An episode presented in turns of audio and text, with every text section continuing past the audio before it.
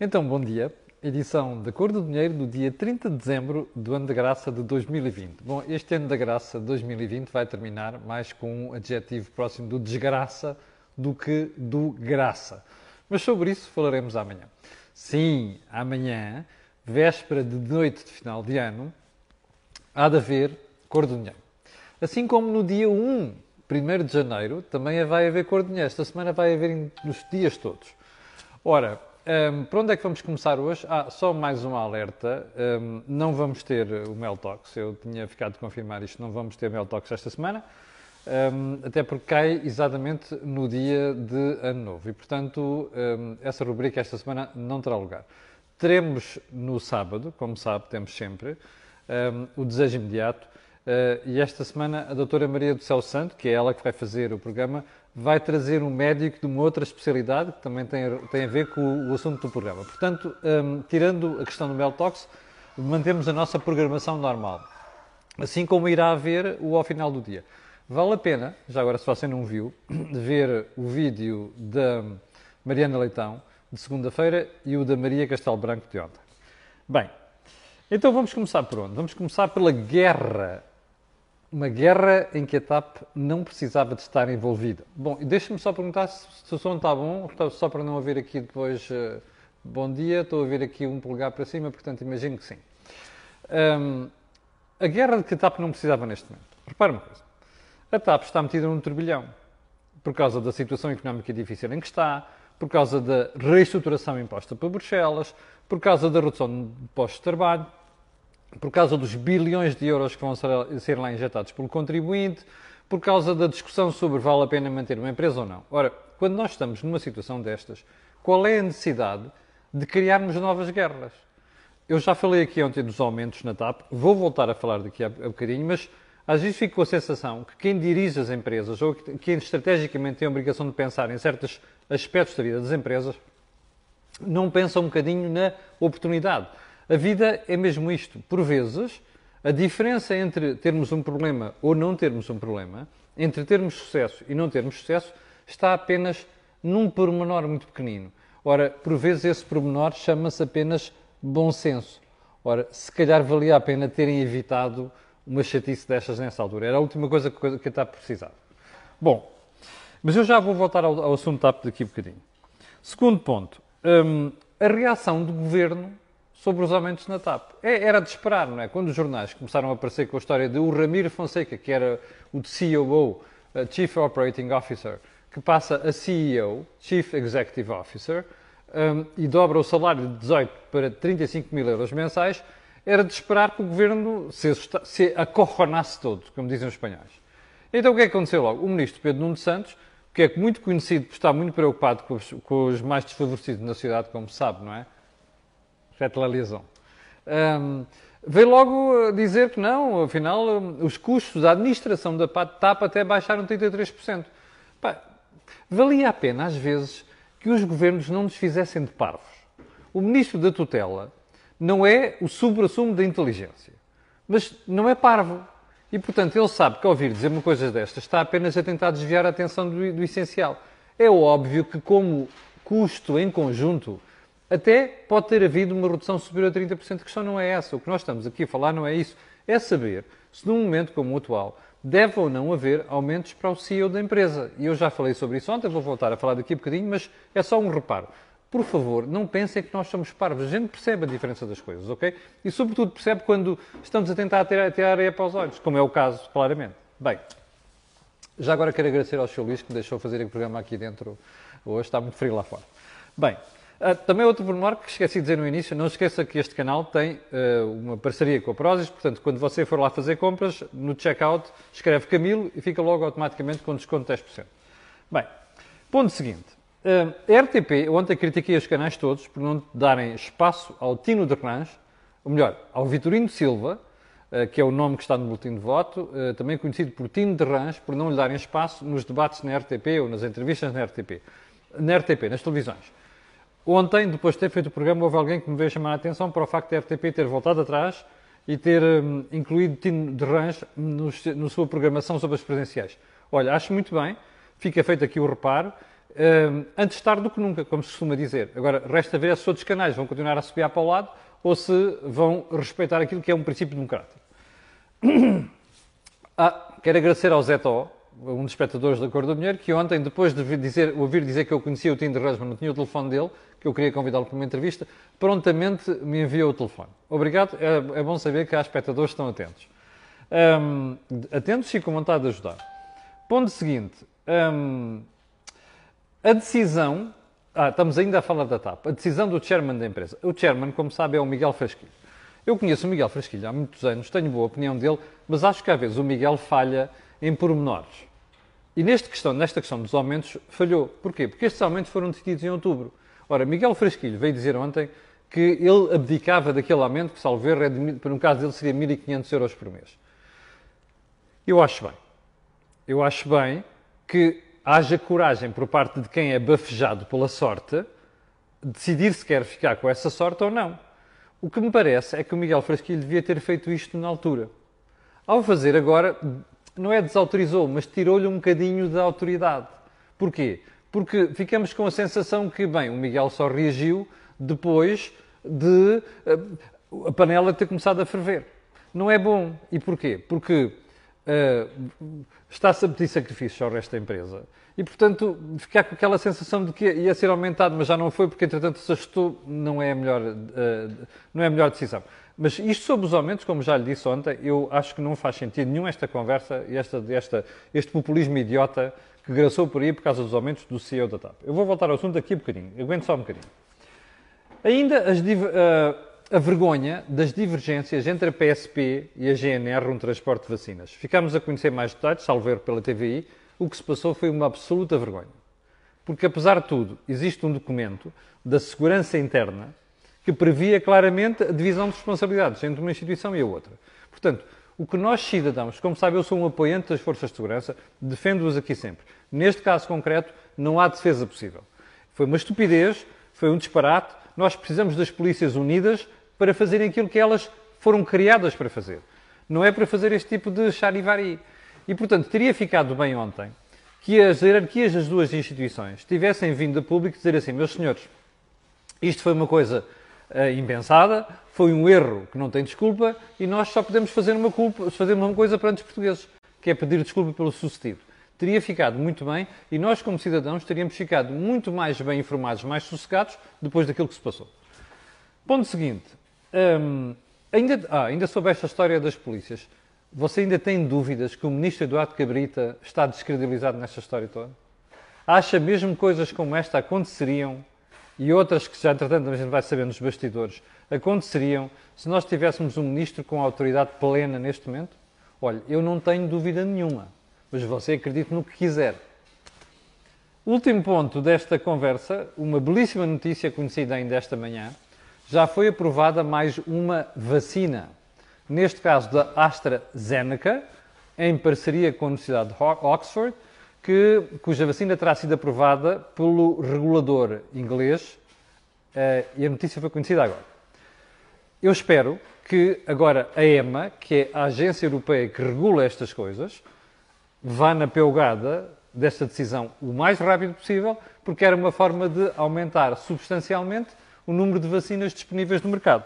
E como sabe, a coisa não vai ficar por aqui, porque vai haver outras instituições que também vão aparecer com decisões uh, semelhantes ou que vão eh, aparecer com o seu produto no mercado uh, dentro de, de, breves semanas. Um, agora sim, vamos à agenda de hoje, que vai ser muito percorrida em torno daquilo que foi a entrevista do Sr. Presidente da República, Marcelo Belo Souza, à RTP ontem. Olha, eu vi a entrevista, não vi em direto, vi em diferido, e devo dizer que fiquei estarrecido. Ou melhor, fiquei estarrecido nada.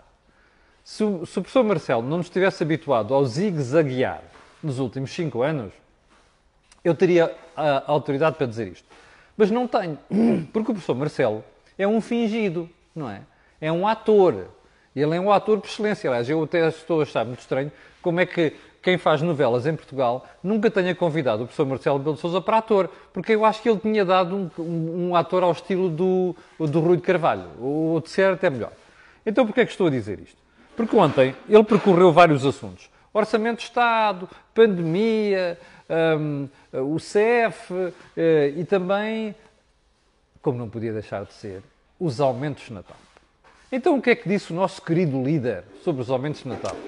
Ah, um, devia haver bom senso nesta questão dos aumentos salariais, que é como quem diz: é pá, vocês estão a reduzir 4 mil postos de trabalho, vocês vão cortar salários acima de 900 euros, o Estado está a meter dinheiro na empresa e agora querem fazer aumentos para a gestão, nomeadamente para o CEO, que dobra o salário, ou quase dobra, de 18 mil para 35 mil euros por mês.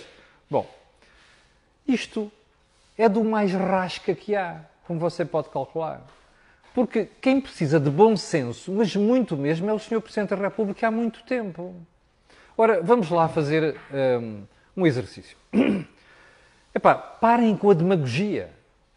Um CEO tem por inerência de funções e pela responsabilidade, mais do que inerência de funções, responsabilidade da gestão, ser mais bem compensado do que qualquer outra pessoa na empresa.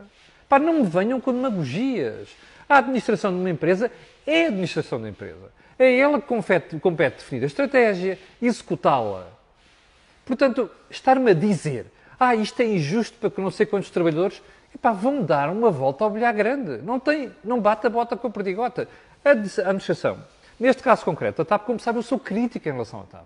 Sou crítico da injeção financeira da TAP, acho que a empresa devia fechar. Mas a partir do momento em que metem lá 1.200 milhões de euros de contribuintes e no final desta marmelada vão ser 3.700 milhões, se não forem mais, há uma coisa que a gente pode pedir. Eu quero que quem vai gerir isto agora seja o mais criterioso possível, o mais competente possível. Vamos fazer este exercício. Você lembra-se ontem, quando falámos da contratação daquele CEO internacional para a empresa, nomeadamente o tal alemão de quem se fala, deixe-me fazer-lhe uma pergunta. Você acha mesmo que quem vem gerir a TAP vai cobrar 10 mil euros por mês de salário? Acha mesmo? Epá, não vale a pena, isto é demagogia. O salário há de ser superior ao do Rabir da Fonseca, que lá ficou agora como CEO, está a perceber? Aliás, o António Aldo ganhava quase 60 mil euros por mês. O António Aldo Neves. Sim, aquela figura brilhante que, que criou prejuízo na TAP superiores a 220 milhões de euros em dois anos. Mas de que é que a gente está aqui a falar? A, a última coisa que eu quero é um mau gestor na TAP. Aliás, eu ontem citei aqui um ditado em inglês, vou corrigi-lo. You pay peanuts, you get monkeys, não é? Pá, eu não quero macacos a gerir uma empresa. Sobretudo se eu sei que vou lá meter 4 mil milhões de euros. Já que lá meti o dinheiro, eu quero um tipo competente a gerir aquilo. Agora, o que eu não posso ouvir é um Presidente da República fazer este tipo de demagogia porque está há três semanas de ser, de ser reeleito. E que ia ser reeleito aos ombros como se fosse o Presidente da República, como se fosse um rei. Segunda questão. O Sr. Presidente da República disse ontem que pediu justi justificações ao Governo sobre os aumentos na TAP. Espera aí. Eu estou já a ver o Ministro Pedro Nuno Santos e o Primeiro-Ministro, uh, ia dizer uma expressão feia, não posso, vou dizer assim, assustados de medo. Estou mesmo a ver, ou como dizem os espanhóis, acorronados. Porque o Presidente da República pegou no telefone e ligou: Opa, ô António, o que é que é isto dos aumentos no CEO da TAP? E na administração da TAP? Foi isto? Epá, eles devem estar mesmo acorronados, não é? Eu quero recordar que este Presidente que pede sempre justificações para alguma coisa e que pede para apurar tudo e mais alguma coisa é o mesmo Presidente que já pediu justificações ao Ministro Eduardo Cabrita sobre o que se passou no CEF. Não foi? E mudou alguma coisa? Não mudou nada, pois não. As sugestões do Sr. Presidente da República sobre o que se passou no CEF, as críticas, originaram alguma coisa? Não. Portanto, mas porquê é que vem fazer estas figuras? Acha que nós somos parvos? eu definitivamente, há uma pessoa em quem eu não vou votar nestas presidenciais. Chama-se Marcelo Rebelo de Sousa. Ponto seguinte. Ainda o Presidente da República. Eu jurei-lhe que hoje ia falar do presidencialmente da entrevista que ele deu à RTP. Bem, o Presidente diz também que não fora a pandemia, repare nisto, não fora a pandemia, teria sido mais duro nas críticas ao Orçamento do Estado. Então vamos lá ver se a gente percebe. O orçamento tem problemas. Aliás, ele fez críticas à questão dos apoios sociais, da pobreza, não sei das quantas, não é? Bom, ele fez críticas. Bem, vamos lá ver. O orçamento está cheio de buracos, tem problemas por É a coisa mais descredibilizada, percebe? Que eu já vi nas últimas décadas em Portugal. Sem exagero. Então, o Sr. Presidente da República olha para aquilo e diz assim: Ah, e, pá, se não fosse esta brincadeira da pandemia, eu tinha sido mais chato. Ah, se calhar até tinha feito aquilo que fez o Presidente da República. Olha, agora, agora foi, preciso foi, foi preciso recorrer lá atrás. Olha o Cavaco. O Cavaco também mandou o orçamento para o Tribunal Constitucional. Bom, o Sr. Presidente da República tem experiência política suficiente para saber que uma coisa não desculpa a outra. Pelo contrário, se ele encontra problemas no Orçamento de Estado e se ele descobre que estes problemas têm muito a ver com a pandemia, é exatamente a razão pela qual ele tem que ser duro nas críticas. A verdade é outra. O Sr. Presidente da República está a faltar à verdade. E porquê? Porque ele não é duro agora no orçamento, porque tem medo está acorronado, não é? Não quer chatices com o Governo, não quer chatices com o Partido Socialista, não quer chatices com o PCP e com a esquerda em geral, que foi quem aprovou aquela marmelada, aquele aborto autêntico, que é o Orçamento de Estado para 2021, não é? Eu já lhe disse aqui várias vezes que teria preferido um orçamento por do décimos, aquela porcaria que aprovaram.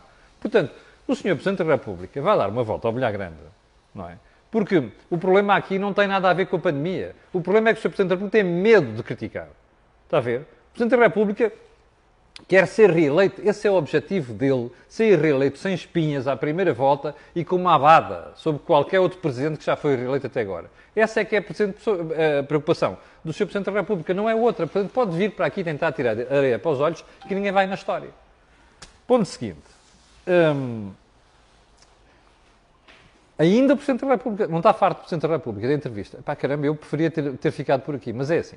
A dado, dado passo da entrevista, quando se voltou à questão das responsabilidades dos ministros, nomeadamente o ministro Eduardo Cabrita, houve duas coisas salientes. A primeira foi: Ah, não, eu não critiquei o Eduardo Cabrita, o ministro da Administração Interna. Eu nem sequer pedi a demissão dele. Então, aquilo que nós ouvimos da crítica do Sr. Presidente da República foi sobre quê? Estamos a falar da morte do cidadão ucraniano às mãos dos agentes do Serviço de Estrangeiros e Fronteiras, also known as CEF. Ok? Então, deixa-me lá ver se eu percebo. A crítica foi a quem? Aos agentes? Mas isso é óbvio, não é? Ah, não! Foi mais geral. A crítica, ouça bem isto, foi à administração pública, não foi ao ministro. Ah, pois é. Marcelo levou um apertão nas últimas duas semanas depois da entrevista em que se atirou claramente ao ministro Eduardo Cabrita, com toda a razão, aliás, como nós dissemos aqui, nós e outros analistas, não é? Com toda a razão. O que acordou de repente porque recebeu alguma mensagem desagradável, alguma chamada telefónica, ouviu alguma boca de algum, algum maioral do PS, foi? É esse o problema. Que falta de vergonha, a sério. Felizmente eu já tinha tomado a decisão em relação a não votar em Marcelo há alguns anos. Porque, de facto, isto é uma vergonha, percebe? Isto é uma coisa impensável. É de um Presidente da República que não tem coluna vertebral.